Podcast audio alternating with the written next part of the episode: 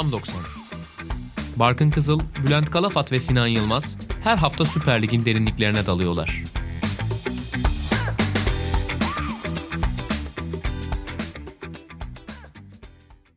Sokrates Podcast'te Tam 90'ın 6. bölümüne hoş geldiniz. Ben Barkın Kızıl, Bülent Kalafat ve Sinan Yılmaz'la beraber Süper Lig'de 10. haftanın ardından sizlerle birlikteyiz.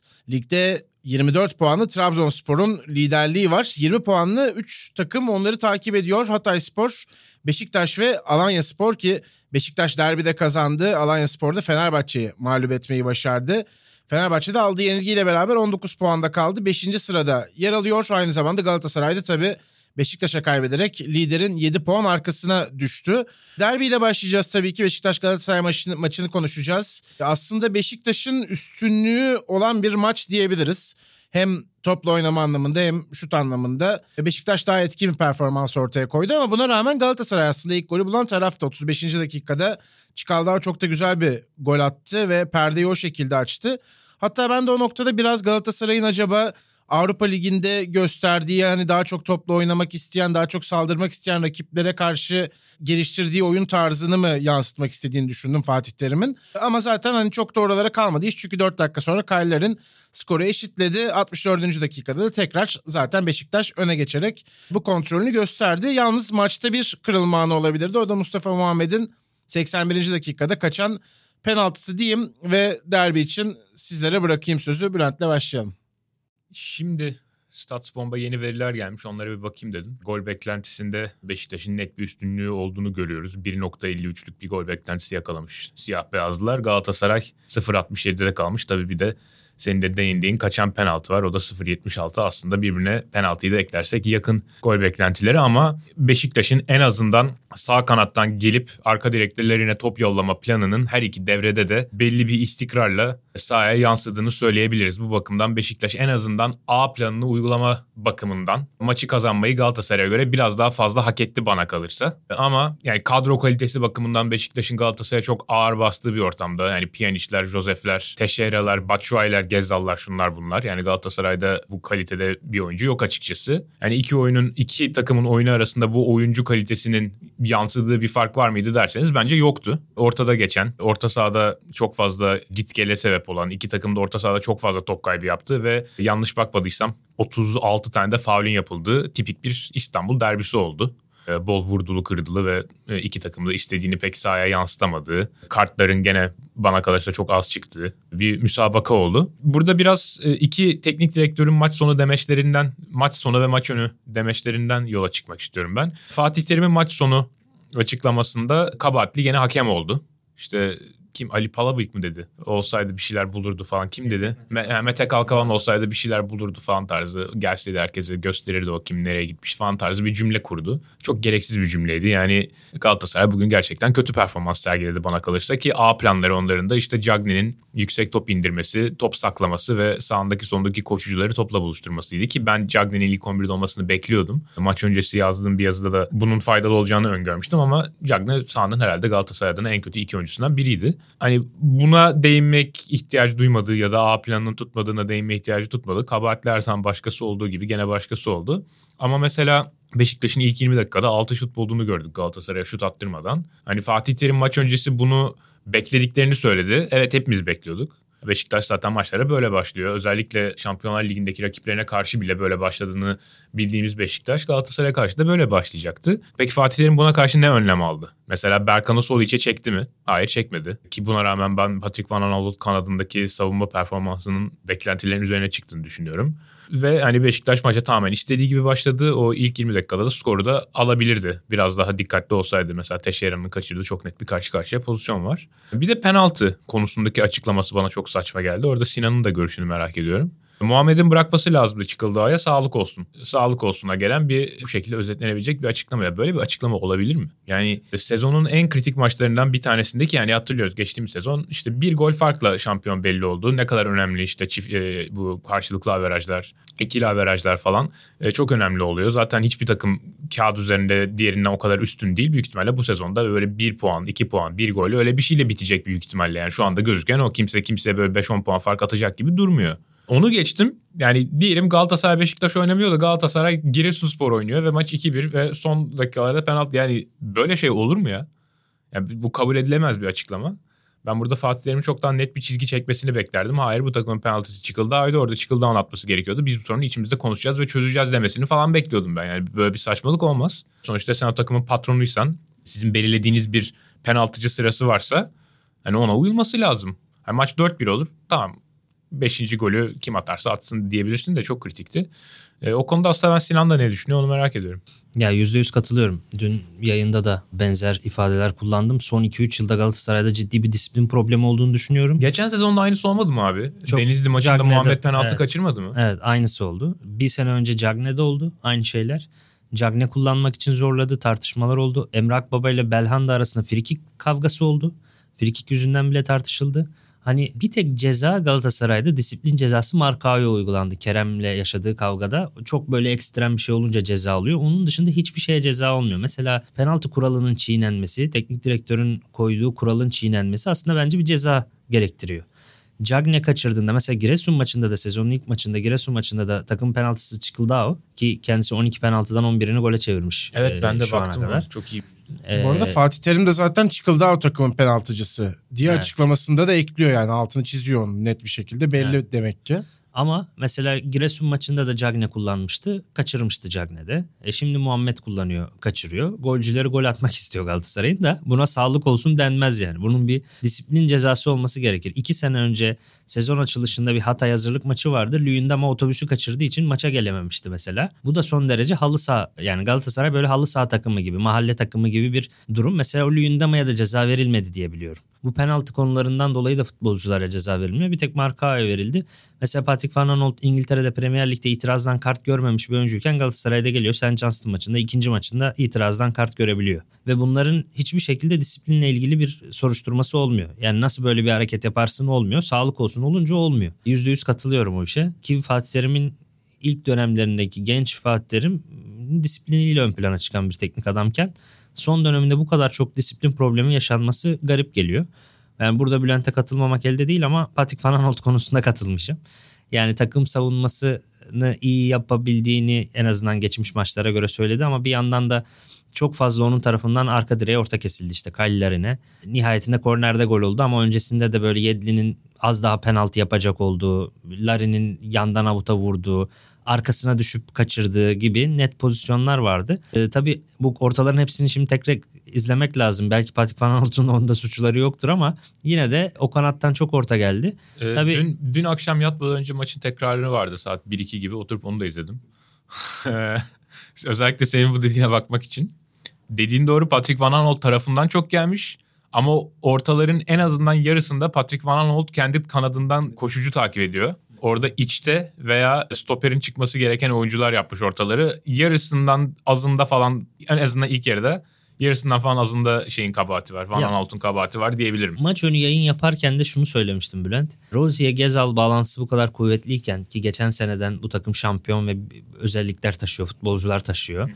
Ki zaten galibiyeti de geçen senenin oyun gol planıyla geldi. Yani arka direkte Larin kafası bir tanesi ön direkte de. Evet. E, Larin'e arka direk kesti ortalar full başarılı oldu işte sen de az önce söyledin. Böyle bir Beşiktaş yani çok bilinen bir hücum planı olan Beşiktaş'a karşı acaba son 2-3 maçta çok iyi savunma yapan Ryan Babel'i hem Lokomotiv Moskova maçında hem de bir lig maçında çok iyi savunma yapmıştı Babel. Babel'i koyup hem de size avantajı da oluyor Rozier'e karşı. Babel'le biraz daha savunma yapıp son 30 dakika Kerem Morutan hamleleri gelebilir diye düşünmüştüm. Hatta mesela Barış Alper, Babel yine Lokomotiv Moskova maçı gibi başlayıp son 30 dakika acaba Morutan Kerem yapsa hem de yorulan Beşiktaş savunmasına aynı Gulbrandsen hamlesi gibi Başakşehir'e karşı Gulbrandsen Emre Belezoğlu sokmuştu ve yorulan, yorulan Beşiktaş savunmasına net e, üstünlük sağlamıştı. Hani son 30 dakika mı acaba Kerem Morutan yapsa diye düşünüyordum. Biraz sanki Rozier'i çıkarmama konusunda da Kerem'den daha başarılı olabilirdi gibi geliyor. Ben Kerem'i çok beğendim. Hı hı. Hatta Galatasaray'ın en iyi oyuncusunun Kerem olduğunu düşünüyorum. Doğrudur. Yani Markao da iyi maç çıkardı bence. Ama Kerem özellikle de yaptığı savunma ve benim Berkan'dan beklediğim geçtiğimiz sezon Alanyaspor'un Beşiktaş'ı yok ederken ortaya koyduğu Berkan performansını sol kanat savunmasında Galatasaray'da bugün veren oyuncu Kerem oldu. Çıkıldağ da fena iş yapmadı ama ben dediğim gibi Çıkıldağ ile Berkan'ın yerlerinin ters olmasını bekliyordum. Sırf Rozier Evet. Gezal'a karşı önlem olsun diye. Ama yani Kerem bence çok iyi savunma katkısı verdi. Geçen sene Ve hatırlarsan geçişlerde çok etkiliydi. Neredeyse hatasız oynadı. Normalde çok top kaybı yapan bir oyuncu ya Kerem. hı. Bu sefer geçişlerde çok az hata yaptı Kerem. Kerem'i ben de çok beğendim ama hani bu ortaların sebebi ne olabilir bu kadar arka direğe kesilen ortaların diye düşündüm. Biraz da Beşiktaş'ın oyuncuların fazla kaliteli olmasıyla da açıklanıyor. Olabilir. Yapacak bir şey o kadar da gelecek yani. Bence asgariye indirdi Galatasaray. Sol iç pozisyonda Berkan'ın oynaması fikri de e, net benim düşündüğüm bir şeydi. Çünkü hatırlarsan geçen sene Jetson'u sol içe çekmişti ve Jetson Rozier Gezal bağlantısını koparıp Galatasaray'ın iç sahadaki Beşiktaş galibiyetinde başrol oynamıştı. Berkan da Jetson'a en yakın profilde oyuncu şu anda Galatasaray kadrosunda ve Jetson'a verdiği rolü Berkan'a vermemesi beni de çok şaşırttı açıkçası. Bir basın toplantısında onların neden ters iç kanatlarda oynadıklarını da sormak istiyorum. Kesinlikle Fatih çok Terim'e. iyi soru olurdu. Bakalım bu hafta sonu belki sorarız. E, Bu arada Patrick Van Aanholt'un savunma yapamaması konusu başka bir mesele. Hücum yapamaması da çok büyük problem. Yani şöyle orta kalitesiyle kazandı ya Beşiktaş. Bence Galatasaray'da Beşiktaş kadar orta kesebilecek pozisyon buldu. Yani geldi. Hele bir se- 69. dakikada bir pozisyon var. Van ortayı kesse merkezden Kerem delici koşu atıyor. Arka direkten Morutan, Morutsan delici koşu atıyor. Hani Larin'in arka direkte attığı gibi Morutsan da atabilirdi. Patrick Van Aanholt orada o kesmeleri yapamayıp mesela orada şut attı. Genelde tercihleri çok sıkıntılı zaten. Yani orta kesilecek yerde şut atıyor, şut atılacak yerde orta kesiyor, pas atmaya çalışıyor ve hepsinde yanlış tercihi bulması, bunu çok istikrarlı bir şekilde yapması çok şaşırtıyor beni açıkçası yani. Hatırlıyorsan sezonun ilk programı mıydı? İkincisi miydi falan ben şey diye sormuştum sana. Ee, yani Patrick Van Aanholt Ömer'in önünde oynaması gereken bir oyuncu mudur? Özellikle bu yerli şeyde var ya bile yani özellikle ondan sormuştum. Yani bu üçüncü yerli eğer başka hiçbir yerde oyuncu kalmazsa üçüncü yerli Ömer'le tamamlanamaz mı diye ben hala aynı kanaatte olduğumu söyleyeyim. Her ne kadar dünkü maçta Patrick Van Aanholt'u sezonun geri kalanına göre daha fazla en azından savunma kısmında daha başarılı bulmuş olsam da geride kalan 10 maçta Ömer Bayram oynasaydı Patrick Van Aanholt oynamasaydı Galatasaray aşağı yukarı bence aynı puanda olurdu. Belki daha iyi bile olurdu diye düşünüyorum. O konuda fikrim değişmedi. Bu arada Fatih Terim'in hani maç sonu şeyine değindim ya maç sonu açıklamasına. Sergen Yalçın da maç başındaki açıklama bende e, bir iz bıraktı. Şöyle dedi gene ana hatlarıyla bu bir ölüm kalım maçı falan değil. E, Önemli olan ligin son çeyreğine potada girmek ki bence kesinlikle doğru. Yani geçtiğimiz sezon Beşiktaş bu haftalarda ne durumdaydı hepimiz hatırlıyoruz. Yani ligdeki ilk galibiyetlerini falan alıyordu işte. E, Yeni yeni kendine geliyordu. Felaket bir Konyaspor maçından yeni çıkmıştı. Josefi Abubakar'ı falan hepsi takıma yeni ısınıyordu yani. E, Sergen Yalçın bu takımın teknik direktörü olabilir mi falan konuşuluyordu bu aylarda. Ondan sonra takım gaza basmıştı ve şampiyon olmuştu. O dediğine katılıyorum ama şunu anlamıyorum. Eğer bu bir ölüm kalım maçı değilse ve işte gelecek daha önemliyse mesela niye o zaman bugüne özel planlar yapıldı ve niye mesela sol bekte Rıdvan değil de Umut Meraş başladı? Stoperde niye mesela eğer bugün değil gelecek önemliyse niye mesela bir stoper olarak oynadığı maçların ikisinde de iki maç oynadı yanlış hatırlamıyorsam. Çok iyi performans veren Serdar Saatçi değil de niye Necip? Şimdi Umut Meraş ve Necip Beşiktaş'ın attığı iki golün asistlerini yapan oyuncular. Bunu biliyorum. Umut Meraş Beşiktaş'ın dün en iyi performans veren oyuncularından bir tanesi. Hatta iki gol atan çıkarırsak bence Beşiktaş'ın en iyisi Umut Meraş'tı. Bunu da, bunu da kabul ediyorum. Ama burada bir felsefe çarpışması var. Yani söylem ve eylem uyuşmazlığı var ve beni çok rahatsız etti. Yani Rıdvan zaten ne yaptıysa artık ben anlamadım. Bu son maçlarda yediği kesikler. Yani Lisbon maçında sahaya giremedi. Ensakalı berbat bir maç çıkardı ona rağmen ki o maça gelene kadar Beşiktaş'ın formda denilebilecek tek oyuncusu Rıdvan'dı. Bu maçta da yerini Umut'a kaptırmış olması enteresandı. Öteki tarafta da evet Necip gene fena maç çıkarmadı ama hani e, Serdar falan da bir ara büyük maç oynaya oynaya herhalde pişecek bir futbolcu olmayı öğrenecek. Sürekli mecbur kalınca oynana oynana kimse futbolcu olamıyor. Hani bu konuda ben bir tatmin olmadım açıkçası onu Ya o- belirtmek istedim. O açıklamada beni rahatsız eden bölümse belki hani garip gelecektir dinleyenler için. Son çeyreğine potada girmek önemli olan demiş ya. Niye takımlar bunu hep, hep bu şekilde kurgulamaya çalışıyor da sanki böyle NBA'de playoff'lara kalınca şey açan, forma giren takımlar gibi Nisan'a kadar, Mart'a kadar idare ediyorlar ve niye bir tane takım böyle hani istiyorum ki Trabzonspor form bulsun da olan 20 puan fark atıp hep Mart ayında şampiyon olsun. Bunlar da e, form tutmayı beklesin istiyorum yani. Çünkü hatırlar yani Galatasaray sezon başı PSV maçları falan herkes sezonu çok kötü hazırlanıyor ve Avrupa'dan da o yüzden dayak yiyip eleniyorlar ve daha düşük se- segmente gidiyorlar. Avrupa Ligi'ne falan düşüyorlar. Ve sezonun böyle ilk aylarında çok uyduruk futbollar izliyoruz. Ve sonunda potaya girelim. En sonunda artık işte kim hata yaparsa. Hiçbir zaman iyi futbol izlemiyoruz ki hep bahane var. Sezona işte geç hazırlandık. Transferler yetişmiyor. Ötekinde maç takvimi yoğun oluyor. Devrenin sonu geldiği zaman zaten bu dönemlerde önemli olan sonuç oluyor. Sonra ligin ikinci yarısında bu söylemler tamamen aylar değişiyor, sebepler değişiyor ve tekrarlanıyor. Yani işte Ocak ayı yeni transfer geliyor herkese 3-5 tane. Onlara ısınmadı bilmem ne. Ondan sonra da ligin sonu geldiği zaman e zaten artık son dönem işte alınan puanlar önemli. Oyun değil yani bu bu diskora çok alıştırıyorlar bizi. O yüzden aslında sen bir adım geriye atıp argümanın temelindeki hatayı yanlışı söylüyorsun. Ona da katılmamak mümkün değil gerçekten. Var mı Beşiktaş Galatasaray maçıyla ilgili eklemek istediğiniz notlar yoksa eğer Fenerbahçe Alanya Spor'la devam edeceğiz. son olarak şunu da söyleyelim tabii ki kaleci faktörüyle maç yani esas noktada o en son söyledik çok plansız oldu sanki. Yani ilk söylememiz gereken en sonda söyledik. Yani Ersin'in penaltı kurtarması ve Muslera'nın yediği iki gol, iki yan topta da çok büyük hata yapması e, maçın en önemli faktörlerinden birincisiydi belki de. Abi neyse ki kalede Muslera vardan aman kalede Muslera var. Çok hızlı gelinmedim ya bir anda. çok yani, hızlı oldu. Çok alışmıştık. Bir de şey de enteresan şimdi ya son 10 yılın en iyi iki futbolcusu oyuncusu diyelim Muslera ile Atiba. Yani Süper Lig'de bunlar, bunların üzerine oyuncu sayamazsın son 10 yıla baktığın zaman. İkisinin de önemli şampiyonlukları var. Birinin 5, birinin 3 şampiyonluğu var yanlış e, bilmiyorsam. Hani bir tanesi sahada yok ve yani Beşiktaş nihayet Atiba'yı tüketmeyi başardı. İnanılmaz uğraştı bunun için ve adam 39 yaşına kadar direndi. Hayır beni tüketemeyeceksiniz diye en sonunda tükendi. Galatasaray'da da bir e, Muslera yaprağının yavaş yavaş sarardığını görmek insanı üzmüyor değil. Bunların ikisi de bayağı örnek futbolcular ve bayağı damga vurmuş oyuncular. Ben de son not olarak bir Pjanic Ronaldo benzetmesi yapmak istiyorum. Yine Beşiktaşlı taraftarlara paratonerlik yapayım, yapasım geldi. Yani Ronaldo'nun Manchester United'da yarattığı etkiyle Beşiktaş'ın Pjanic'in Pjanic'in Beşiktaş'ta yarattığı etkiyi ben çok paralel görüyorum. İşte Ronaldo son dakikalarda gol atıyor, maç kazandırıyor falan ama maçın oraya kadar gelmesinin sebeplerinden bir tanesi Ronaldo'nun sahada olması. Manchester United'ın zaten işte Pogba'dan, Rashford'dan alamadığı savunma katkısına bir de Ronaldo'nun sıfır savunma yapmasının etki, et, eklenmesi ve sahada efektif olarak 9 kişiyle falan oynuyor olması Ronaldo, Ronaldo'nun Manchester United'ın. Yani bütün maçlarda bunu görüyoruz. Ondan sonra adam bir gol atıyor, formayı çıkarıp şovunu yapıyor. Şimdi Pjanic de işte iki tane pas atıyor. Vay ya nasıl gördü o pası diyorsun ama Beşiktaş'ın yediği bütün hücumlarda Galatasaray'ın ilk yarıda Beşiktaş'ın 3. bölgesine geçtiği bütün pozisyonları tek tek izledim dün. Hepsinde Pjanic'in hatası var ama çok net hatalar. Atılan şey, Kerem'in pasıyla çıkıldan attığı golde Pjanic yani aşırı kararsız kalmış. Zaten geç koşmuş geri. Hatta o pozisyonda Pjanic'le çıkıldan koşuya başladıkları nokta aynı. Hatta çıkıldı yerden kalkıp geliyor falan. Arkasından geliyor şeyin. Pjanic'in.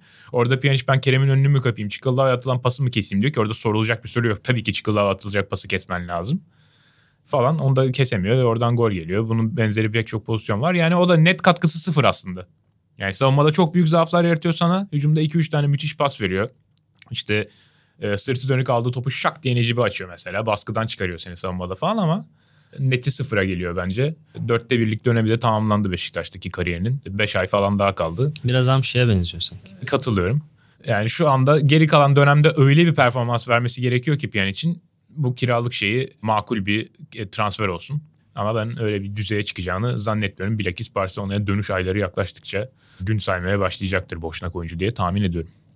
Yani sen de Manchester United'a gönderme yaparak muhtemelen İngiliz haftasında da yine dinlerken kahrolacak dinleyicilerimize şöyle bir tekrar abi yani- hatırlatmış oldun. Çok belli değil miydi yani bu Ronaldo'nun kimin kim alırsa elinde patlayacağı çok belli değil miydi yani? Bilmiyorum. Pep Guardiola'nın gerçekten o kadar isteyip istemediğine de hala şaşırıyorum. Bence çok temiz bir blöf edildi orada. Ferguson, Ferguson, Ferguson reisimiz de yani o yaşta bu blöfü nasıl yedi? Ben anlamadım ama onlar uzmanlık alanımızın dışında kalıyor. O zaman uzmanlık alanınıza dönelim. Fenerbahçe Alanya Spor maçıyla devam edeceğiz. Fenerbahçe tabii Kim Min-jae'nin yokluğunda yine aslında üçlü bir defans anlayışı diyebiliriz herhalde. Novak, Zalai ve Tisserand'la sahaya çıktılar. Ve aslına bakarsanız da çok hani övdüğümüz oyunculardan bir tanesi olmasına rağmen Güney Koreli onun yokluğunda Fenerbahçe iyi bir savunma performansı gösterdi. Zaten e, yani goller de maçın geç bölümlerinde geldi. Son 15 dakikada hadi uzatmayla beraber son 20 dakikada gelen 3 gol izledik mücadelede. Bir de bu haftanın bence gizli temalarından bir tanesi son dakikada gelen goller. Yani bu Anadolu takımlarından diğer takımlardan bahsederken de yine hatırlatırız zaten. Fenerbahçe'de 90 artı 4'te yediği golle mağlubiyetten kaçamamış oldu. Bu arada çok da hani iyi giden bir Fenerbahçe yok. Biraz isterseniz belki ondan da bahsedersiniz. Hem Avrupa Ligi performansları sallantıda hem ligde işte Trabzonspor'a da mağlup olmuşlardı. Nasıl değerlendirirsiniz Fenerbahçe Alanya Spor maçı ve Fenerbahçe'yi? Senin az önce söylediğin konu var ya yani durum işte tribünlerden tepki var yönetim istifa ve futbolcular küfürlü e, ıslıklı tepkiler vardı maç sonunda. Oradan bir giriş yapacağım sadece sonra Bülent'e bırakacağım. Abi girmeden şunu söyleyeyim yani direkt ilk pozisyonlarda ilk 15-20 dakikada direkt o tepkiler başlıyor herhalde onun da etkisi var. Ya Ben Biraz- maçları sessiz izlediğim için bundan hiçbirinin farkına varamıyorum ya. çok anormal bir tablo Bülent. Yani hakikaten e, çok aklım almıyor. 10 gün önce lig lideri Fenerbahçe 10 günde 2 tane lig maçı kaybetti diye şa- şampiyonluk kaybedilmiş, her şey bitmiş, yeni sezonun hazırlıkları, işte yönetim değişsin, hoca değişsin. Yani inanılmaz yani gerçekten iki maç kaybedince lider takım yani 10 gün önce lidersin sadece. 10 günde nereden nasıl liderlikten buraya geldik? Yani ne ara oldu bu? Bu inanılmaz hızlı gelişiyor. Yani ben mi yaşlanıyorum? Ne oluyor? Ne oluyoruz oluyorum yani. Ya 10 gün önce klip kesiyorlardı Vitor Pereira'nın işte o şu sakat bu sakat bu sakat Ha. ve lideriz. Arkada Kurtlar Vadisi müzikleri falan böyle. 10 günde ne ara geldik abi buraya yani. insan yetişemiyor ve kendimi çok yaşlı hissetmeye başlıyorum böyle olduğu zaman. Maça geçelim ve sözü sana bırakayım. ya bu e, işte toksik ortamı yaratıp hayali düşmanları icat edip ondan sonra çok kısa süre sonra hüsran yaşamak Fenerbahçe'nin zaten son bilmiyorum belki de son 10 yılının değişmeyen kısır döngüsü yani. Hiçbir zaman değişmiyor bu. Ve elde ettikleri sadece bir tane şampiyonluk var bunu yaparak. Mesela geçen sene şey vardı. Yayıncı kuruluşa tepki vardı. Ne oldu yayıncı kuruluşun yöneticileri falan değişti mi? Bir şey mi oldu mesela? Var operatörüne tepki vardı. Evet. Çözdü mü Fenerbahçe o sorunları? Galatasaray'ın iletişim sorumlusuna şey Evet. vardı. Değişti mi mesela? İstifa mı etti kadın? Ne oldu yani? Devam ediyor yani. Ama şey bu sefer hani şey saldırılan nokta değişiyor. Hayır Her istifa seferinde. etse bir de ne olacak ki? Diyelim istifa etti. Hani ne oldu senin hani maç başına puan ortalaman mı arttı? Bir anda Samat da gol atamazken gol makinesine mi dönüştü? Ya bir de Caner'in Fenerbahçe yaptığı bütün ortalar lazer gibi oyuncuların kafasına mı gitmeye başladı? Ne oldu geçen sene? Hiçbir şey değişmedi. Fenerbahçe'nin çok mutlu olduğu ve işte çok başarılı olduğu dönemleri hatırla Bülent. İşte o Alex'lerin, David'lerin falan olduğu, Brezilyalıların olduğu karnaval gibi bir hava var ve herkes oynadığı futboldan keyif alıyor. Başarılara da yansıyor şampiyonluklara, Avrupa'da başarılara falan yansıyor. Ama yani bu bu yönetimin, yani Ali Koç yönetiminin çok fanatik olması, çok Fenerbahçe taraftarı olması belki de bu zararı. Yani 10 gün önce lidersin. Ne ara buraya, nasıl bu araya geliyoruz? Abi sen şunu söyleyince aklımda direkt şey canlandı ve bir anda gerçekten ben de mutlu oldum ya. Fenerbahçe'yi yeniden öyle görmek gerçekten çok isterim. David Roberto Carlos'un yaptığı yengeç şey var ya sevinci mesela. Cıvık cıvık sevinçler yapıyorlar. Evet. gol attıkları zaman. Evet. Ben de Fenerbahçe'yi hakikaten öyle görmek istiyorum ya. Öyle olduğunda başarılı oluyor Fenerbahçe ama böyle olduğunda hem mesela Aziz Yıldırım'ın 20 senede 6 kere şampiyon olabilmesi ve başarısızlığı da bence çok agresif bir adam olması ile ilgili olabilir. Ali Koç'un da yani ortam dediğin gibi yani çok toksik işte megafonla falan yani bir derbi kaybetmişsin ve şey olmuş hani ikinci olmuşsun yani liderdin. kaybettiğin derbiyi de neredeyse yani neredeyse kaybetmeyecektin bu arada. Yani hakikaten son dakikalara kadar getirmişsin. Evet. Rakip takım bir tane doğru dürüst 10 pozisyona girememiş. gayet iyi oynamışsın. Gayet iyi oynamışsın. Belki teknik direktörün işte iki tane koşucunun ikisini de çıkarmasaydı kontradan bir tane atıp kazanabile bile bilirdin Evet. yani. Evet. Vay efendim işte taraftarı havaalanınıza bekliyoruz bilmem ne. Vitor Pereira da almış yanına. Zavallı adam biraz orada bakıyor. Hocamız da böyle düşünüyor falan diyor. Hocanın da ağzından laf alıyor falan. Yani gerçekten çok garip bir durum ama istiyorsan biraz evet saha içine de dönelim. Vitor Pereira'nın değişiklikleri dedin ya Tra- Trabzonspor maçında. Bu maçta da Bu bayağı maçta damga da vurdu değil mi? Yani iki hatta ben basın toplantısında tek tek açıkladı bunları. Yani Gustavo'yu geriden oyun kurabilmek için aldık dedi. Kenar ortalardan daha iyi bir başarı alabilmek için Novak'ı kenara çektik dedi. Ki asisti de öyle aldı aslında. Novak iyi bir kenar ortacısı mıdır? Değil. Ama mesela çok iyi bir orta yaptı. Hem de ters ayağıyla golde çok iyi bir orta yaptı. Evet. Ama mesela öbür taraftan Gustavo'yu savunmaya çekip oradan oyun kuracağız demesi de 74 dakika boyunca şut attırmayan ve mükemmel savunma yapan Fenerbahçe'nin birden savunmasının allak bullak olmasına ve golde dikkat edersen Emrah Baba'ya yetişemeyen Gustavo. E tabii bence ikisi de çok büyük hatalardı. Yani Novak'ın sağ ayağıyla orta yapmış olması büyük bir anomali. Novak o topu 100 kere denese bir kere atar o, oraya ve o, o ona denk geldi bence. Çok büyük bir tesadüftü o. Onun üzerinden hocanın haklı olduğunu, haklı çıktığını düşünmüyorum. Gustavo benzerliği de zaten hani daha önce bir kere denedi bunu. Gustavo'yu stopere çektiği anda Trabzonspor deplasmanında mesela en son bunu yaptı. Hı. O da bence Helsinki maçında da Gustavo'yu Helsinki maçında- Helsinki Orta maçında stoper. denemişti. Bunların hiçbiri olumlu sonuç vermedi. Gustavo ve Josef çok benzer şeyler. Adamlar Cenga'nın en altındaki blok abi. Onları oynatmayacaksın. Çok net. Yani mesela Sergen Yalçın bu hatasından döndüğü için Beşiktaş Antalya deplasmanında maçı çevirmiş. O bakımdan evet yani hocanın o noktada verdiği kararlar maçı götürdü. Bence Alanyaspor'a götürdü ama yani şöyle bir şey de var. Alanyaspor 3 tane şut çekmiş. Şimdi Statsbomb'dan bir yandan gol beklentini açıyorum. 3 şutun toplam gol beklentisi 1.21 ya. Böyle saçmalık olamaz. Kalenin içinden. Yani 3 tane pozisyon veriyorsun takıma, rakibe ve üçü de inanılmaz net. Zaten bir tanesi işte kornerin birincisi değil mi? Da- Devamında da gol geliyor. Ve o Antwerp maçında yedikleri ikinci golün tamamen aynısı bu arada. Ön direk golünün. Tek fark Antwerp maçında ön direk kafası zınk diye arka direğe giriyor, kaleye giriyor. Bunda biraz daha açılı gittiği için arka direkte tamamlayıcı bir oyuncu gerekiyor ve tamamlıyor. Yani tamamen aynı golü iki gün arayla, üç gün arayla yiyip sağdan birinde galibiyeti kaçırmak, birinde puandan olmak e, üzücü olsa gerek. Ama mesela bence Fenerbahçe adına çok net artıların olduğu ve geleceğe umutla bakılması için pek çok sebep barındıran bir tane maçtı. Bir maçtı. Birincisi Kim Min-jae'in olmadığı ve Diediu gibi bu ligin en formda ve en güçlü santrforlarından bir tanesine karşı Alanyaspor 80 dakika yakın rakip yarı sahaya geçemedi. Bu çok çok önemli bir başarıdır bence. Ve yani Fenerbahçe'nin kaçırdığı net pozisyonlar var. Serdar Dursun'un kaçırdığı golü herhalde bu masadaki herhangi birimizi koysak atardık diye tahmin ediyorum ben. Yani ba- bayağı atardık yani. Onu geçiyorum. Yarım pozisyonlar var. Pelkas'ın ceza sahası girişleri var. Kötü kullandığı.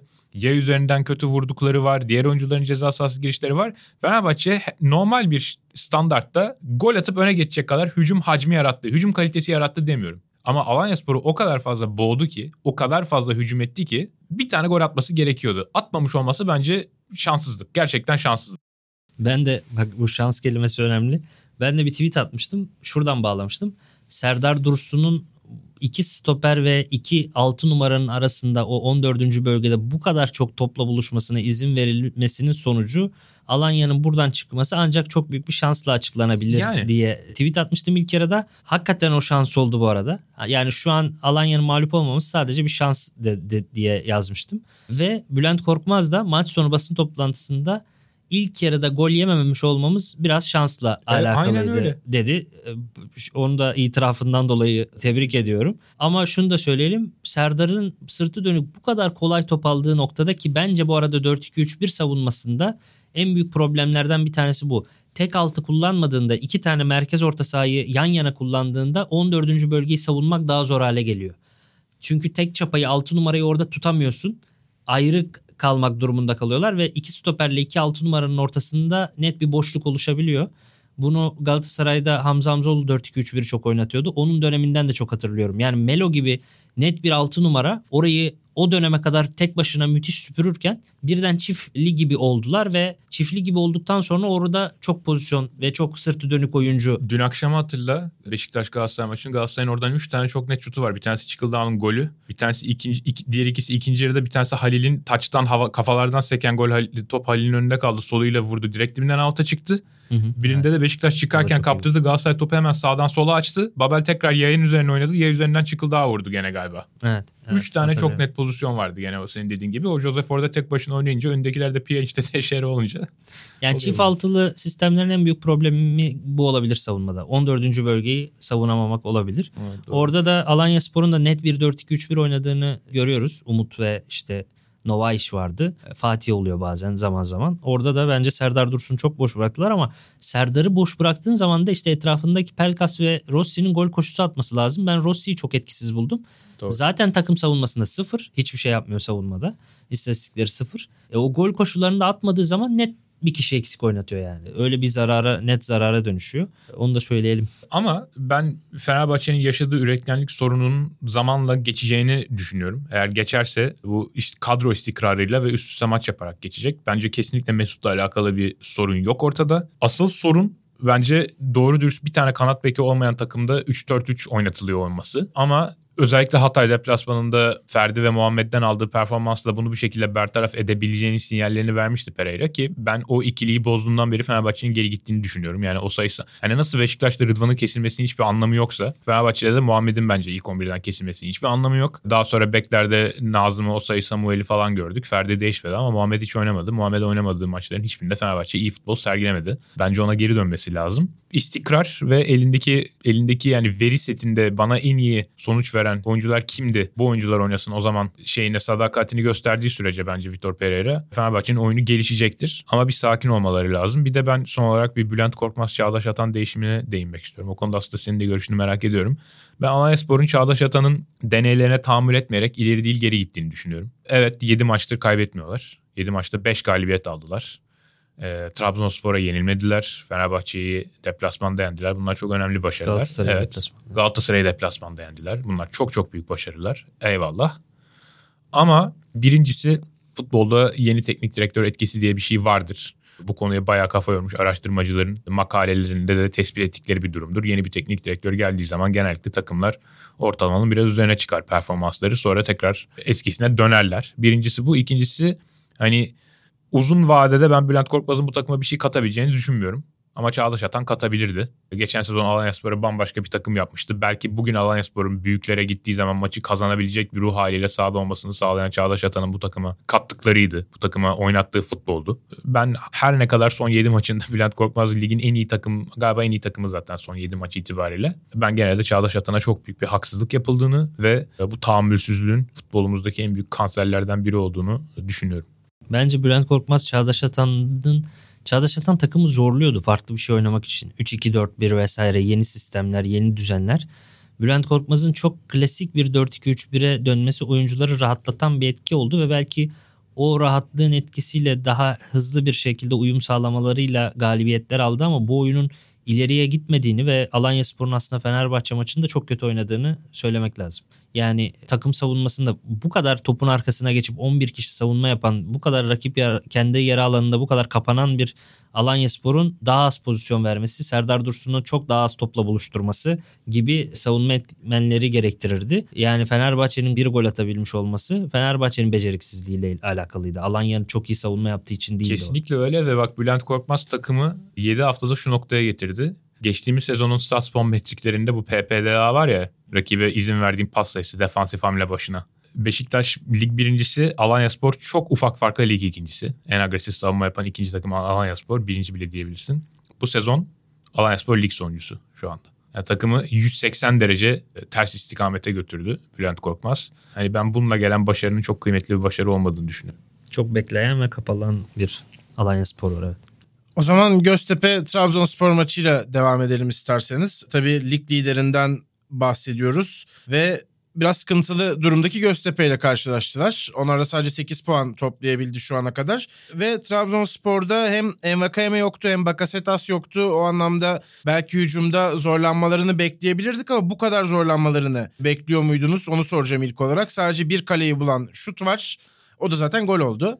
Yani oyuncu eksikliklerinin sahaya yansımaması gereken bir rakip varsa o da Göztepe'ydi diyebilirim. Ben geçtiğimiz hafta Kasımpaşa Göztepe maçını epey dikkatli bir şekilde izlemiştim. Ve yani işte Travnik'le Eyserik'le orta sahasıyla ki bunlar aslında kötü oyuncular diye söylemiyorum ama Trabzonspor'da da Hamsik'le Abdülkadir Ömür var. Yani arkalarında da Berat oynuyor. Her türlü Kasımpaşa'dan daha iyi bir orta saha üçlüsüne sahipler. Delik deşik etmişti Göztepe'yi. Çünkü Nestor El Maestro çok cüretkar da denilebilecek veya çok delice denilebilecek bir 3-4-3 deniyor. Ve iki tane santraforun arkasına veya iki tane forvetin arkasına on numara olarak Adis Yahovic'i kullanıyor. Bu yani bu maçta da öyleydi. İşte Lorenzi, Şerif Endia'ya arkalarında Adis Yahovic. Göbek tabii ki iki tane oyuncuya kalıyor. O Binna ile Yalçın'a ki yani ikisi de pozisyon alma konusunda çok eksik olan oyuncular. E, o Binna işte biraz çabukluğuyla atletizmini onu kapatıyor falan ama netice kelam Trabzonspor yanılmıyorsam son 6 lig maçından sadece bir tanesinde şut üstünlüğünü aldı. O da Fenerbahçe'ye karşı çoğunu bir kişi üstün oynadığı maç. Bu maçta Göztepe'nin 17 Trabzonspor'un 6 şutu vardı. Bu hiçbir bakımdan kabul edilebilecek bir şey değil. Yok Vakayeme yokmuş, yok Bakasetas yokmuş falan bunlarla açıklayabileceğiniz bir durum değil. Abdullah Avcı'nın Trabzonspor'u uzun süredir istatistiklerin çok üzerinde performans veriyor. Gol beklentisinin çok üzerinde gol atıyorlar. Gol beklentisi averajları 2.48 iken gol averajları 11. Yani bu böyle sürmeyecektir. Yani sonuçta bir Chelsea değil Trabzonspor. Chelsea'de rakiplerine 9 gol beklentisi verip 1 gol yemiş galiba. Yani olağanüstü bir performans ama hani Chelsea'nin oynadığı oyun gücüyle Trabzonspor'un ortaya koyduğu oyun gücü arasında çok büyük fark var ligin geri kalanına göre. Hani ben Trabzonspor'un iyi bir yolda olmadığını düşünüyorum. Liderliklerinin biraz rastlantısal ve çok böyle e, gerçeği yansıtan bir liderlik olmadığını düşünüyorum. Bu noktada ben de bir ekleme yapayım. Trabzonspor ilk hafta 5 gollü bir maçı var. Fenerbahçe 3 gollü bir maçı var. Onun dışında 2 golden fazla attığı maçı yok.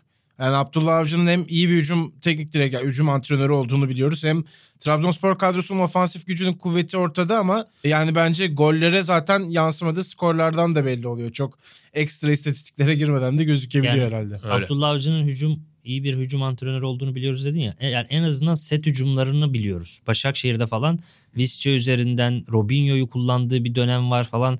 Belli hücum setleri vardı. Şu anda gözle görülür çok fazla bir hücum seti göremiyoruz Trabzonspor'da. Oyuncuların çok fazla bireysel yeteneğine kalıyor. Yine de lider olmaları hatta 4 puan farkla lider olmaları işte Bakasetas'ın çok maç alabilmesi bu Evet. maçta Cervinho çok kötü bir futbol oynarken birden sızıp gol atabilmesi ne olursa olsun hücumcuları yetenekli özel adamlar. Cornelius birden geliyor sırtından adam taşıyıp gol atıyor falan. Abdülkadir Ömür çıktı işte dribbling yaptı tamamladı bu maçta. Hani ama ne olursa olsun Göztepe'yi izlerken ben çok üzülüyorum. Yani son 2-3 yılda Göztepe izlemek beni futboldan soğutuyor maalesef. Çünkü ciddi anlamda bir kalitesizlik var ya. Yani o kuzuların sessizliğinde şey gibi Hannibal Lecter gibi işte o biri yani ikinci filmindeydi sanırım. Orkestrada keman çalan birinin kemanı çok kötü çalmasından dolayı şey oluyordu. Adam tiksiniyordu falan böyle müzikten. Ya ben de yani Göztepe'yi izlediğim zaman futboldan biraz soğuyorum yani. Öyle bir şey oluyor. çünkü, yani çünkü şey var abi. Maçın daha birinci dakikası e, Yalçın penaltıdan daha kolay bir pozisyon yakalıyor. Ve sağ ayağıyla vurmak yerine topu sol ayağına çekip pozisyonu kaybediyor. Şut atmıyor adam. Penaltıdan daha kolay bir pozisyon. O kadar amatör bir hareket ki yani 3. lig maçına gidip izlesem o pozisyonu görmem çok büyük ihtimalle. Ama Göztepe'de görebiliyorsun ve her sene çok kötü transferler yapıyorlar. Şu Şerif Endiaya dışında iyi transfer yapmadılar galiba ya son dönemlerde. Evet ya o da mesela çok kötü bitirici. Adam çok çalışkan bir adam ve o da çok kötü bitiriyor. Evet, ama faydalı Genel olarak oyuncu. genel olarak yaratıcılık ve bitiricilik konusunda Göztepe bayağı bir problem bir takım yani. Ürettiği poz- maçlarda bile bitiremiyor. O Binna'nın da iyi bir iyi yani etrafındaki parçalar doğru seçilmiş bir takımda faydalı bir oyuncu olabileceğini düşünüyorum. Atletik ve çabuk bir oyuncu çünkü. Yani savunmada da mesela çok büyük hata yapıyorlar. Yani hücumda Çok hata. Yaratıcılık hiç yok. canım yani. Yani genelde hem savunmacılar hem hücumcular ne yaptığını bilmeden oynuyor gibi. Bir- Hem bir organizasyon zaafı çok yaşıyorlar. Bir de geçen yıllarda da böyleydi yani. Düşmekten kurtuluyorlar bir şekilde. E, Hatta iki sene önce bayağı mucize bir şekilde kurtulmuşlardı. Ama mesela 3 yıldır Göztepe işte Süper Lig'de ne verdi bu Süper Lig'e veya işte oyuncu mu çıkardı, oyun mu çıkardı dersen hiçbir şey çıkmıyor. Yani taraftarı kurtarıyor Göztepe'yi ya. Coşkusu falan kurtarıyor. Yani biraz onlar sayesinde şu an hala buradalar. Yani taraftarı falan olmayan bir takım olsaydı Göztepe tekrar geldiği yere düşerdi diye belki düşünüyorum. belki bir İrfan Can Eğribayat'ı kazandırabilirler. Fena gitmiyor Doğru. gibi gözüküyordu ama bu sezon Çok kötü oldu. bu sezon çok iyi değil. Ama iyi iyi bir kazanımı olabilir gibi gözüküyordu Türk futbolunun İrfan Can üzerinden. E, haklısın. Bu maçı da bence şöyle toparlayalım. Uğurcan ve Berke'nin iki tane anlamsız kaleyi terk edişinin bayağı damga vurduğu bir hafta oldu bence. Uğurcan'ın Berke'den tabii çok daha tecrübeli işte Avrupa'ya gidecek 20 milyon euro bekleniyor falan tarzı beklentileri olan bir kaleci olarak bunu yapması çok daha anlaşılmaz bir şeydi ama pozisyon sonucu çok daha kötü olabilirdi Trabzonspor adına. Bir de Abdülkadir Ömür konusunda ben Sinan dediklerine bir not eklemek istiyorum. Evet golü getirdi belki yaptıkları ama ben ilk yarıda Abdülkadir Ömür'ün maçı çok daha ağırlığını koymasını bekliyordum. Çünkü işte Vakayeme yok, Bakasetas yok. E, Hamsik işte bir var bir yok maç içinde sürekli devamlılık veremiyor size. Orada Abdülkadir Ömür'ün tam artık ipleri eline alıp tamam ben bu takımın değeriyim, bu takım benim, ben buradayım mesajını vermesini bekliyordum. Verdiği pasların hiçbirinin sonunda savunma arkasına koşu atmayarak, olduğu yerde bekleyerek Trabzonspor hücumlarının bayağı sekteye uğramasına sebep oldu. Yani veriyor pası, e, tamam ama senin koşup o pası verdiğin adamı rahatlatman lazım. Ona pas opsiyonu açman lazım. Önünden savunmacı çekmen lazım falan. Onun hiçbirini yapmıyor. Çok statik oynuyor. Ben biraz Abdülkadir Ömür'den artık iyice Oğuzhan Özyakup vibe'ları almaya başlıyorum ama maalesef aralarında 5 yaş fark var yani. Abdülkadir bu dalgaları vermek için daha çok genç. Umarım yanılırım ama Oğuzhan konusunda sanırım yanılmadım. Abdülkadir Ömür konusunda da yavaş yavaş ümidimi yitirdiğimi belirteyim. O zaman bu haftanın en keyifli maçlarından belki de sizin hatta düşüncenize göre galiba en keyifli maçı diyeceksiniz. Fatih Karagümrük Hatay Spor maçıyla devam edelim. Zaten hani izlemesi çok keyifli iki takım ve iki çok iyi golcü Pesic ve Elkabi onlar da yine gollerini attılar. Biri 6 biri 5 gol oldu 10 haftada. Ki işte sadece bir maç fark var aralarında. Belki Alkabi durumu eşitleyebilir. Rekabetleri de sürüyor demek lazım belki de. Bu maçta tabii çok pozisyon oldu ama maç 1-1 bitti. Daha fazla da gol olabilirdi herhalde takip etmiş delikanlı olarak burada sözü sana bırakmak istiyorum. Vallahi o yağmurda nasıl kalktın gittin oraya helal olsun. Benimle birlikte 3 gazeteci vardı sadece. Hani görevlileri saymıyorum. Bir tane böyle... Yazık ya içler acısı. Çok üzüldüm bunu duydum. Anadolu futbolu takip eden Radyo Spor'da Anadolu programı yapan bir arkadaştı. Hafta sonu yapıyorlarmış. Ee, bir o vardı. Bir de Yakup Çınar vardı. Fanatik gazetesinden. Helal olsun abi üçünüze de. Eyvallah. Ya aslında eskisi kadar trafik problemi yok. Yani yarım saatte falan gittim maça arabayla. Ama tabii metroyla falan çok daha uzun sürüyor. Ne olursa olsun şehir dışında. Bir ligin en izlenesi maçının şehir dışında olması ve ona sadece 3 tane gazetecinin gitmesi ayrı bir problem. Ve maç sonunda mesela Farioli'ye soru sormak istiyorsun. Ligin en çok izlenesi teknik direktörü. Hatta İtalya'da da haberler çıkıyor hakkında işte Newcastle'ın düşündüğü hocalardan bir tanesi vesaire deniyor. İtalya basını bile takip ediyor. O hocaya soru soramıyoruz. Yani basın olarak hocayla bir iletişimimiz yok. Çünkü lisansı yetmiyormuş. Basın toplantısına çıkamıyor. Adam maça çıkıyor, maçı yönetiyor. Basın toplantısında basınla karşılaşamıyor. Böyle inanılmaz durumlar var. Hem en önemli maçı izletemiyorsun. Yani şehir dışına atıyorsun. TFF olarak bu organizasyonu bu kadar kötü yapıyorsun. Hem de en önemli genç hocalarından bir tanesini de basından uzak tutuyorsun. Adamla da konuşamıyoruz da. Yani ne konuşulmasını sağlıyorsun ne izlenmesini sağlıyorsun. Saklasan bu kadar başarılı olursun anca. Yani kendi ürününü satmayı bırak saklasan satılmaması için anca bu kadarını yapabilirsin. TFF'yi yürekten tebrik ediyorum bu açıdan. Maça gitmem de biraz şeyle ilgili. Tabii Bülent mesela şey der. Maçı tri- şeyden de televizyondan da izlediğimde, tribünden de izlediğimde çok fark etmiyor diyor benim için. Benim pek öyle olmuyor. Ben stada gittiğim zaman daha iyi odaklanıyorum abi. Çünkü evde kumsal hanım gelip rahatsız ediyor sürekli. Baba gel oyun oynayalım. Üstüme çıkıyor. İşte hadi bakalım boğa oynayalım. Beni boğa yapıp üstüme çıkıyor falan böyle şeyler. Maç sırasına denk gelince olmuyor. Bir de mesela büyük ekran televizyon var işte salonda. Orada bana çizgi film aç diyor. Ben de kıyamayıp büyük ekranda onu açıyorum. Küçük ekranda da dikkatim dağılıyor. Bir de yatak odasında küçük ekran te- televizyon. Yatağa oturunca zaten uykum geliyor. Bizim Süper Lig maçları tam uyku. tam böyle öğlen uykusu. Hafta sonu uykusu yapmalık oluyor. Çocuk yapmayın. Kedi sahiplerinin arkadaşlar. Ee, Çok daha rahat ediyorsunuz. Ben de o yüzden maça tribüne gidiyorum ve tribünde bir de soğuk telefonu da çıkaramıyorsun cebinden mecbursun maç izlemeye abi. Taçta maçta. en güzeli yani. Soğukta bir de konsantrasyon da artıyor ya. Mesela müthiş bu maçta bütün detaylara hakimim abi. Ölüm kalım olayına dönüyor. yani şeylere bile mesela şuna hakimim çok dikkatimi çekti bu. Farioli'nin yardımcısı abi. Farioli ile konuşurken Farioli asla ona dönmüyor. Maçı izlemeye devam ediyor ve yardımcısı gelip arkasından ona sarılarak arkasından konuşuyor. Yani çok dikkatimi çekti bu. Diğer hocalarda falan hiç görmedim. Yani bunu da maça gitmem sayesinde fark ettim işte. Abi çok enteresan bir detaya bak. Çok çok benzer bir şeyi ben bundan 4-5 hafta önce attıkları bir golden sonra ekrana getirdiler Farioli ve yardımcısının. Abi herifler gol atmış. Farioli oyuncuların gol sevincini böyle pozisyonun gelişimini izler gibi pür dikkat izliyor. Yanında yardımcısı ona böyle 2-1 bilmem ne bir şeyler bir şeyler yapıyor. Farioli aynen senin dediğin gibi şu şekilde sahaya bakmaya devam ediyor. Abi. Ve o sırada gerçekten oyuncular sadece seviniyorlar. Ve yani çok enteresandı. Antrenörüyle iletişimi antrenör arkasında duruyor. Farioli ona bakmadan sadece sahaya bakmaya devam ederek arkasındaki kişiyle konuşuyor. Ve o ondan alıp kulübeden işte sen ısınmaya git sen bir şey yap falan diye yapıyorlar. Bu çok ilginç. Hani bunu şov yapmak için yapıyor olsalar mesela bazı bizim teknik direktörlerimiz var ya öyle şov için acayip şeyler yapıyorlar.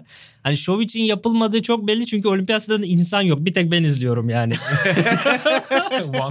çok iyi. Yani. şov için de yapamazsın. Zaten izlenmiyor. Ee, çok ilginç bir e, anekdottu Peki hani tribünden maçı izlemiş ve bütün detaylara hakim olan biri olarak Burak Bekaroğlu hakkındaki görüşünü çok merak ediyorum. Beni çok etkiliyor Burak. Ve maç esnasında şöyle bir tweet attım. Yani ikisini de tanımayan birini getir. Burak'la şeyi Zukanovic'i izlet.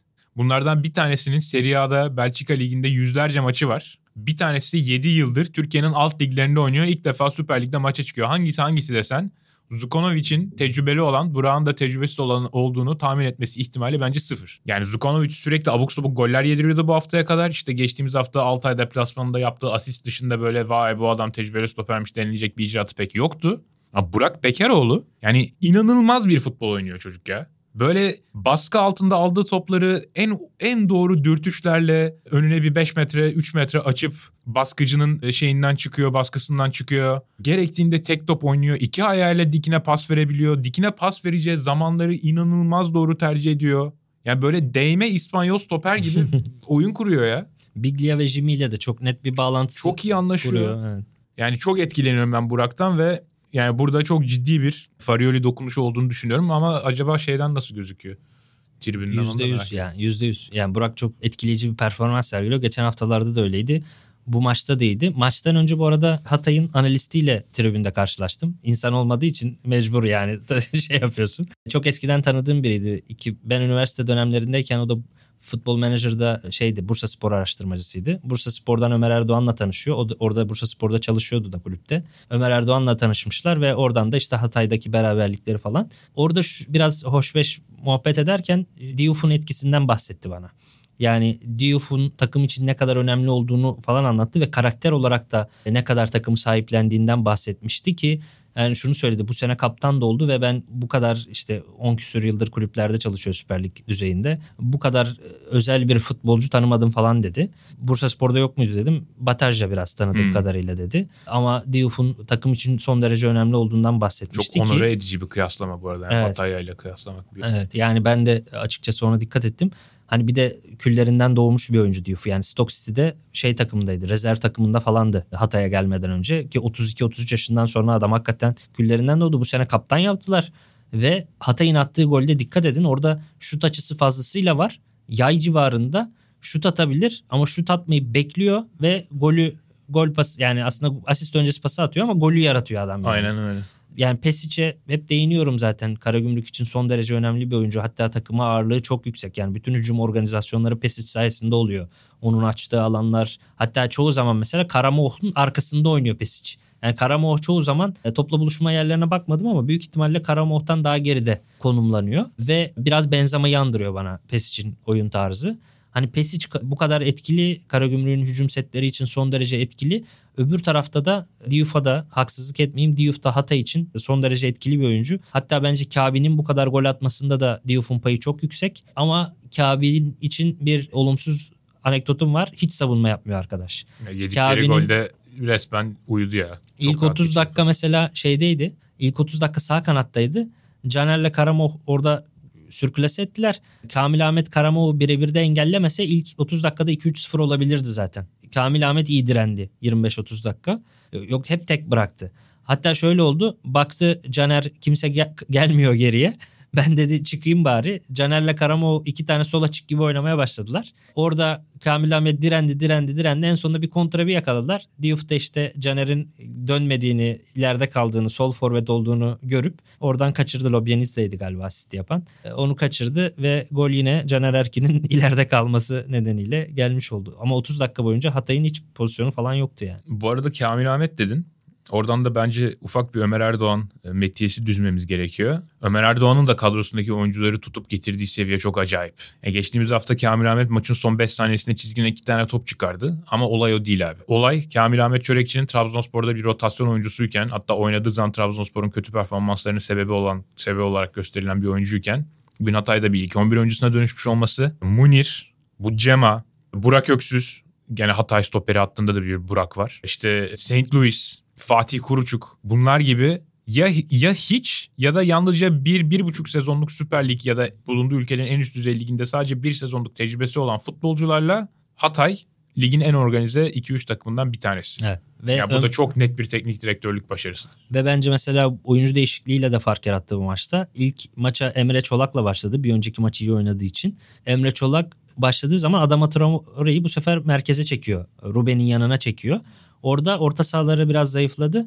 Ve Karagümrük işte diğer maçlarında olduğu gibi ilk yarıda 3-4 tane gol atabilecek kadar üretti aslında.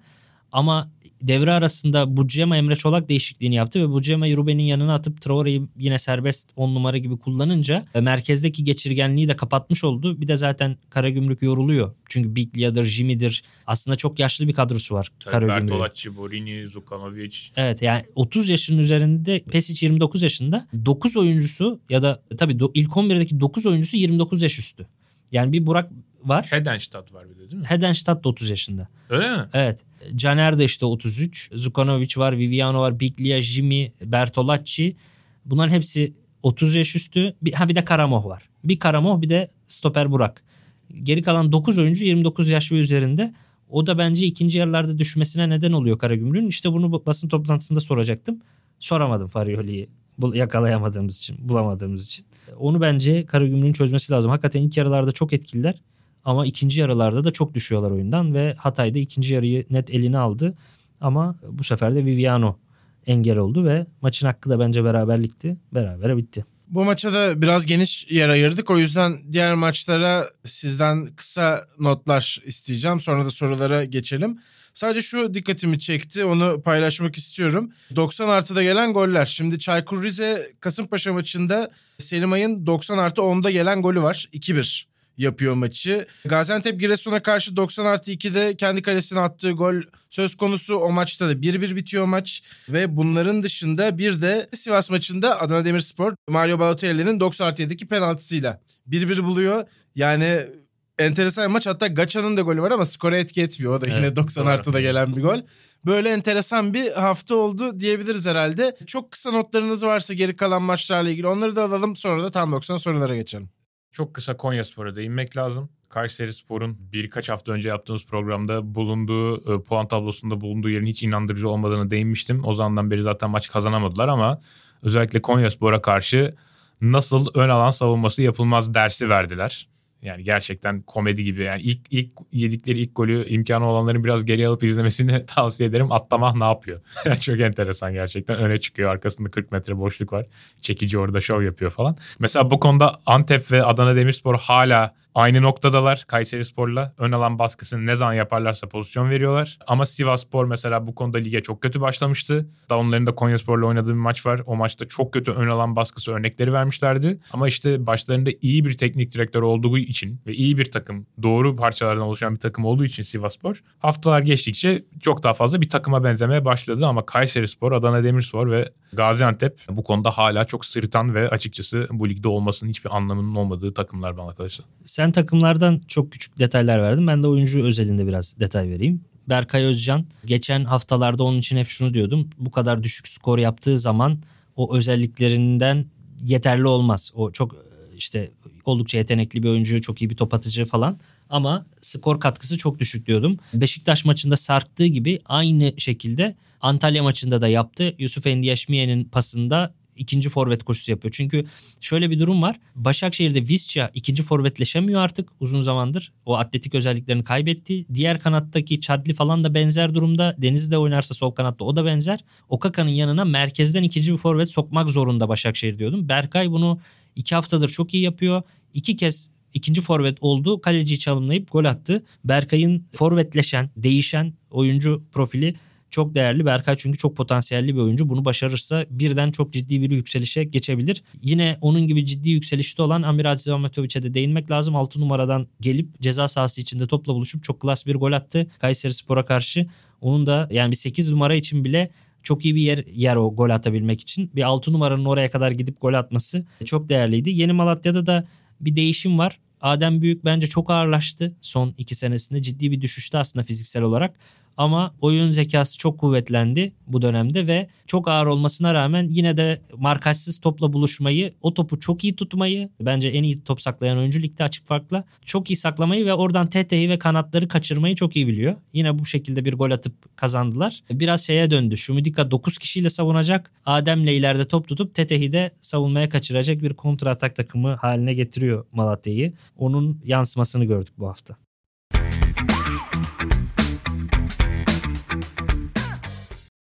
O zaman Tam 90 sorular bölümüyle devam edelim ve hatırlatalım Twitter üzerinden Tam 90 sorular hashtagine sorularınızı gönderebilirsiniz. Programda yer vermeye çalışıyoruz hatta veriyoruz da diyebiliriz. İki sorumuz var bu bölümde. Umut Öztürk'ün sorusuyla başlayalım. Sergen Yalçın'ın skoru bulmuşken Alex Teixeira ile 15 dakika daha devam etmesi sizce riskli miydi bir hata mıydı diye sormuş dinleyicimiz. İkisinin de cevabı evet. Riskliydi ve hataydı. E zaten Teşera'nın bana kalırsa o, o sıralarda sahada bile olmaması gerekiyordu. Yani ilk yarıda yere düşerken Kerem'in ağzına vurduğu dişleyince e, karşılığı kırmızı olmalıydı. Bana kalırsa hadi ona sarı çık, çıkmadı bile ama sarı bile çıksa ikinci yarıda zaten en az iki tane daha sarı kartlık faulü vardı. Onlardan sadece bir tanesinde sarı kart görmüştü Teşehir'e. Hakem konuşmayı sevmediğimizi herkes biliyor ama bunlar bence biraz tartışma kabul etmeyecek kadar net pozisyonlardı. Onun dışında da Teşehir'e bence sağda Beşiktaş'a çok net bir şekilde eksi yazıyordu pozisyonların çoğunda. O yüzden iki sorusunda cevabı bence evet. Katılıyorum ben de yüzde yüz. Milyar kullanıcı dinleyicimizin sorusuyla devam edelim o zaman. Fenerbahçe'nin ön alandaki tutukluğunun sebebi nedir? Fenerbahçe'nin ideal ileri üçlüsü nedir? Fenerbahçe'nin ideal orta ikilisi kimdir? Birkaç soru birden aynı sorunun içinde. Buyurunuz Sinan Bey. Ee, yani Kazık soruyor. ya bilmiyorum açıkçası. Yani Vitor Pereira da bilmiyor. İleri ideal ileri üçlünün performansla bağlantılı olmalı olması gerektiğini düşünüyorum. Ener Valencia'yı çok beğenirim. Valencia bence mutlaka olmalı. Pelkas'ın mutlaka form tutturulması lazım. Berisha'yı da çok beğeniyorum aslında. Geçen seneki videolarından. Fenerbahçe'de henüz o seviyede değil. O oturana kadar Fenerbahçe'nin çok net bir bitiricilik problemi olduğu için Serdar Dursun'un oynaması gerektiğini düşünüyorum. Onlar dışında yani Rossi'nin savunma arkası koşulları ve topsuz oyunu sayesinde bir değer olduğunu, rotasyonda her halükarda kullanılması gerektiğini düşünüyorum ama mesela Mesut ille de oynamalı demiyorum mesela. Orta ikilide de ben onu bir arttırıyorum. Mesut kesinlikle oynamamalı diyorum ben. yani ilk 11'de Mesut olmamalı diyorum çok net bir şekilde. Bence yani ideal orta ikilisi de hani Gustavo'nun yanında kim oluru da ben açıkçası mesela Mert Hakan yandaştan çok kolay vazgeçildiğini düşünüyorum. Yani Mert Hakan iki tane top atamadı, iki tane pas hatası yaptı, biraz ıslıklandı falan filan diye hemen bu kadar vazgeçmek. Yani yanında kimi oynattığında Mert Hakan'dan çok iyi oynadı onu da bilmiyorum. Mert Hakan en azından sana çok ciddi bir dinamizm sundu. Hatay gibi çok iyi bir galibiyette mesela Mert Hakan vardı. Belki Mert Hakan'a orada geri dönmek en azından çift yönlülük için, daha hızlı bir oyun için, tempolu bir oyun için. Gerçi Fenerbahçe yavaş oynuyor diyemeyiz ama mesela Mert Hakan olmadığında Gustavo'nun yanında işte Sosa vesaire oynadığı zaman o zaman da geçirgenlik artıyor. Mesela Antwerp maçında Fenerbahçe orta sahası bomboş gibiydi. Sosa o maçın ilk 15 dakikasında sanki futbola yeni başlamış bir oyuncuya benzemiyor muydu ya? Ben inanamadım yani. O kadar fazla basit pozisyon alma ve pas hatası yaptı ki zaten e, birkaç ya birkaç kere değil aşağı yukarı her hareketinden sonra özür diledi Sosa. Ben de farkındayım böyle olmaması gerekiyor falan gibilerinden. Sonra sonra toparladı ama e, yani Fenerbahçe'nin attığı golde de payı vardı ama şeyde de öyleydi bence.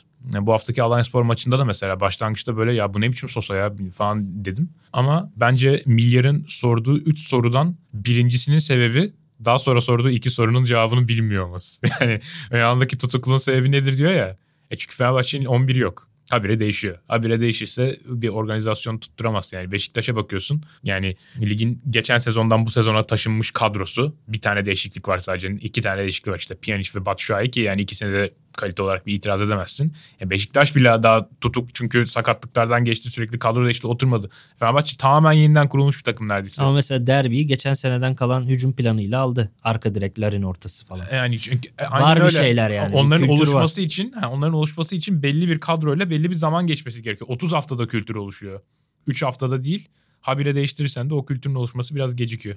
Evet Galatasaray'da da yok. Onlar da zaten hani ne oynuyor tartışıyoruz sürekli. Ya Fenerbahçe'de Galatasaray'da kadroyu yeniledi bu sene başında. Hani o, o, o yüzden biraz handikaplı olmaları normal. Çok zaten ağır eleştirmek istemiyorum onları ama Vitor Pereira'nın bunu biraz daha fazla rotasyonla biraz daha zor hale getirdiğini de düşünüyorum. Yani e... bir de işte kanat beki olmayan bir takıma üçlü sistem oturtmaya çalışıyor. O da tabii oyunu very hard oynamak gibi bir şey aslında. Öyle. Peki o zaman biz de böylece bölümümüzü noktalayalım. Önümüzdeki hafta tekrar görüşmek üzere. Hoşçakalın.